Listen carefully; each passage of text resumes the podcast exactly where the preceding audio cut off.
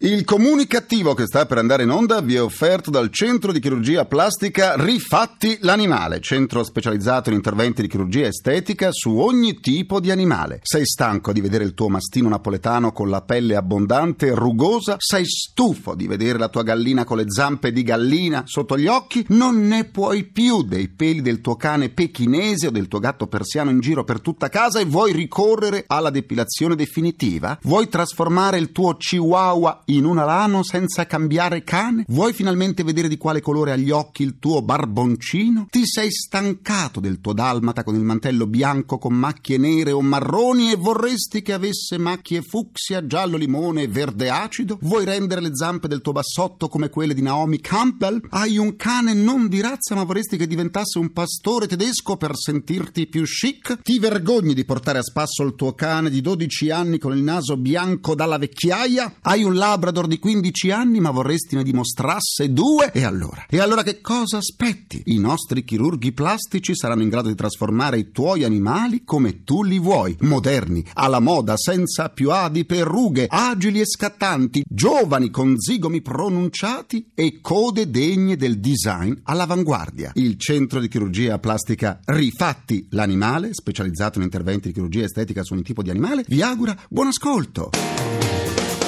Il comunicativo. Perché l'ignoranza fa più male della cattiveria. Ideato e condotto da Igor Righetti.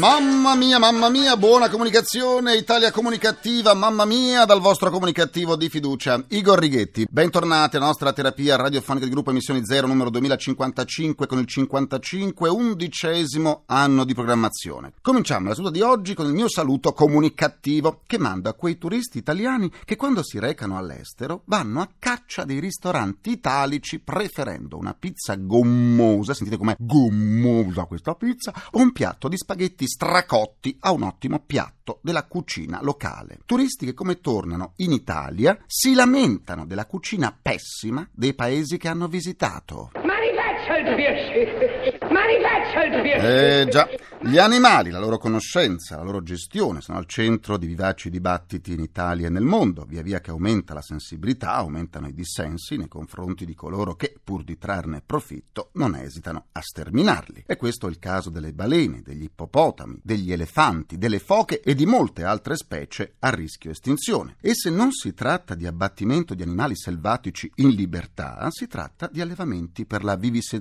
o per la loro pelliccia, come per i visoni allevati in gabbie talmente strette, talmente strette da essere dei veri e propri strumenti di tortura. E poi c'è il caso della caccia alla volpe, scoppiato in questi giorni in Italia. Le maggiori associazioni per la protezione degli animali hanno inviato una protesta ufficiale alla provincia di Siena per aver autorizzato a partire dal prossimo primo aprile, mai data fu più beffarda per i poveri animali, la cosiddetta attività di controllo negli istituti faunistici della provincia con riferimento alla caccia alla volpe in Tana. La caccia alla volpe in Tana è un metodo barbaro e incivile, afferma la Federazione Italiana Associazione Diritti Animali e Ambiente, e invita l'Ufficio Risorse Faunistiche Provinciale di Siena a rivedere la propria posizione. Il pretesto per la caccia alla volpe è che questo animale provoca danni, ma i danni, per la verità, sono dovuti alle carenze e all'ingordigia degli uomini che riducono e depauperano gli habitat naturali, costringendo gli animali a entrare in contrasto con gli interessi dell'uomo. Ma vogliamo eliminare una specie perché ci dà fastidio? E con quale diritto? La risposta ai danni non può certo essere quella dello sterminio delle volpi, né tantomeno realizzarlo con le mute dei cani da caccia che hanno il compito di stanare e uccidere i piccoli di volpe nelle loro tane. Sì, avete proprio capito bene. La caccia alla volpe in tana significa uccidere i piccoli quando ancora non possono uscire.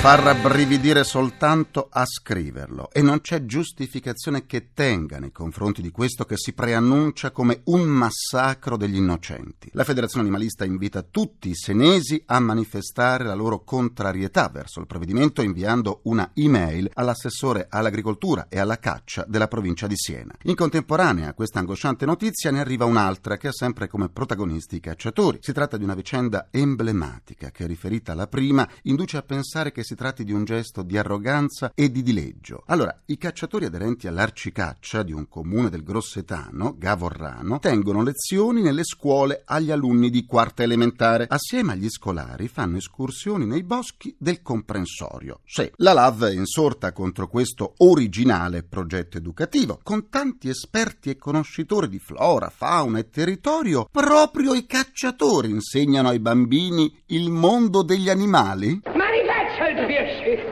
Eh, ma mi faccia il piacere. In realtà sembra quasi un gesto provocatorio se non fosse che l'attività va avanti da otto anni. Otto!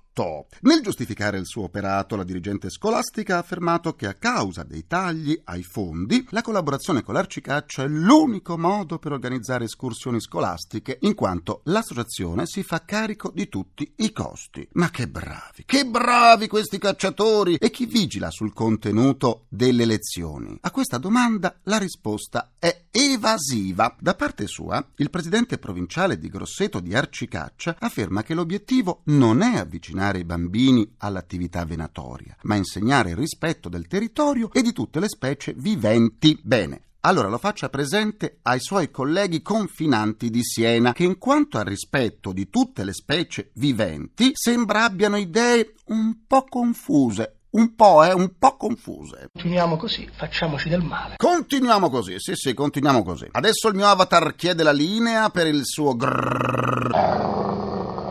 GRC, giornale radio comunicativo.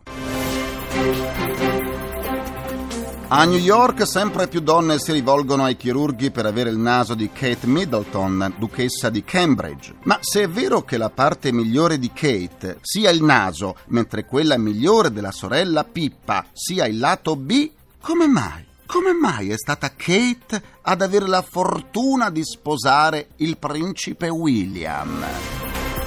Eh, come mai? I ribelli siriani respingono le accuse di aver usato armi chimiche nel nord del paese e accusano invece Damasco di aver sparato razzi con gas avvelenanti. Chiunque dica la verità, chiunque dica la verità, il risultato è o non è che in Siria si respiri una gran brutta aria?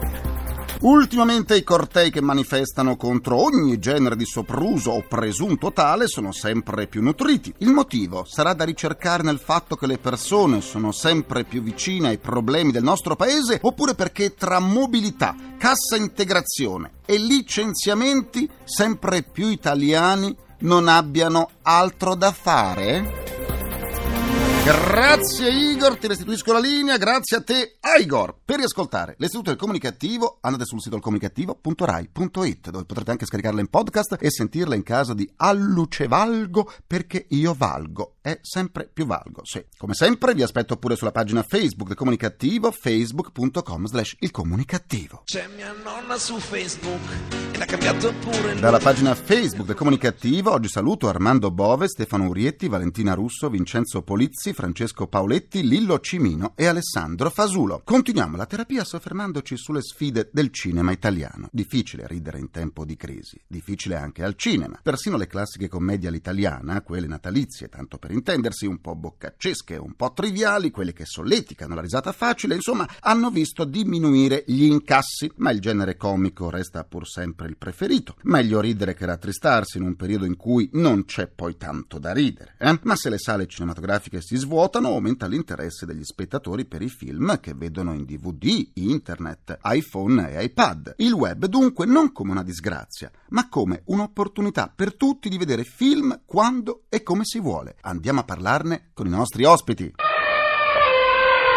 La nostra mascotte precario con il suo barrito annuncia l'ingresso di Cinzia T.H. Torrin, regista di film e fiction di successo come La Certosa di Parma, Terra Ribelle, Tutta la Verità ed Elisa di Rivombrosa. Buona comunicazione e benvenuta al comunicativo. Buona comunicazione, visto che hai citato la Certosa di Parma, Sì. che proprio in questi giorni ha vinto in Francia, proprio il paese di Stendhal, no? ha vinto il primo premio della fiction dell'anno. Quindi Complimenti. molto fiera. Una bella soddisfazione, eh? Beh, beh, sì, per tutti anche chi ci ha lavorato, che ha lavorato, insomma. quindi certo, sono molto- anche per l'Italia. Assolutamente, perché poi è un regista italiano che vince in Francia è un piacere. Certo. Una casa italiana di software scarica legalmente, mentre è ancora in sala, una serie di pellicole.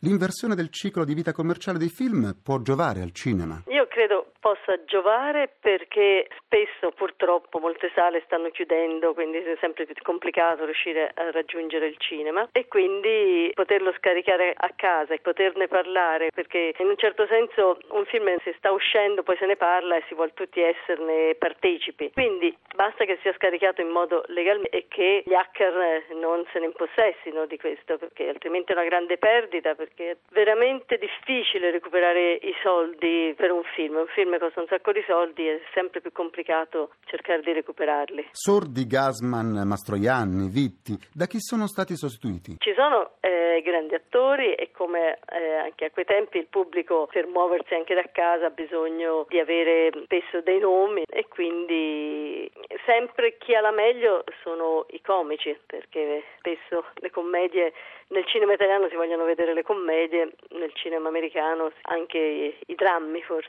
Molti critici affermano che il cinema italiano non sperimenta, è conservatore e non cerca nuove strade. Condividi? Condivido che spesso noi autori potremmo avere delle belle idee, però sono troppo avanti, poi arriva il film americano, ecco che allora vuoi fare anche te. Cioè, quindi siamo sempre un pochino eh, in ritardo sempre per lo stesso motivo. Il cinema americano ha la possibilità di vendere in tutto il mondo, noi abbiamo l'Italia, Già. raramente passiamo le Alpi, di conseguenza grossi film di azione, effetti speciali, magari, però come facciamo a farli? Forse se si riuscisse a creare un cinema europeo ci si arriverebbe, ma solo così con l'Italia è difficile. Grazie alla regista Cinzia TH Torrini e buona comunicazione. Buona comunicazione. La nostra mascotte precario con il suo barrito annuncia l'ingresso di Rita Statte, presidente dell'Accademia Artisti. Buona comunicazione. Buona comunicazione a te Igor e a tutti gli amici che ci ascoltano. L'avvento dell'elettronica cambia il modo di recitare? Se per elettronica si intende l'uso sempre più diffuso dell'alta definizione, diciamo, che sta ormai sopprimendo la pellicola, la risposta è no. Se invece pensiamo agli effetti speciali e al CGI, cioè al computer graphic image per intenderci, allora si può dire che l'elettronica certo condiziona la recitazione perché l'attore dovrà essere in grado intanto di interagire con una serie di immagini e a volte di personaggi creati dal computer che però il pubblico vedrà sullo schermo ma che lui non vede. Chi sono gli attori migliori, quelli più credibili? Nella nostra scuola Accademia Artisti noi cerchiamo intanto di inculcare ai nostri allievi un concetto molto importante, cioè quello di non cercare l'originalità ma l'unicità, perché per voler essere originali, alle volte si finisce per essere uguali ad altri, che cercano a loro volta di esserlo. Invece bisogna cercare di essere unici mettendo a disposizione del ruolo che si interpreta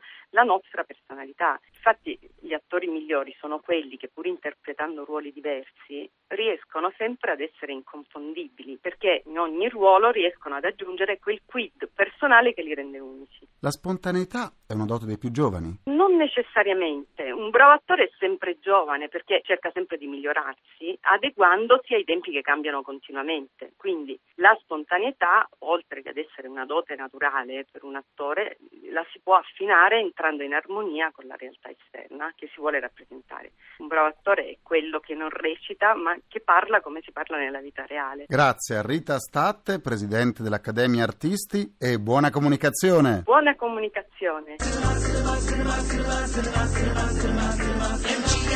Cinema, cinema, cinema. Concludo anche questa seduta con il mio pensiero comunicativo. Sale la protesta tra i giornalisti a Montecitorio a causa della conferenza stampa del Movimento 5 Stelle convocata d'urgenza e conclusasi senza la possibilità di porre loro alcuna domanda. Ma un movimento che non vuole sentirsi fare domande dai mass media sarà in grado di dare al paese le giuste risposte?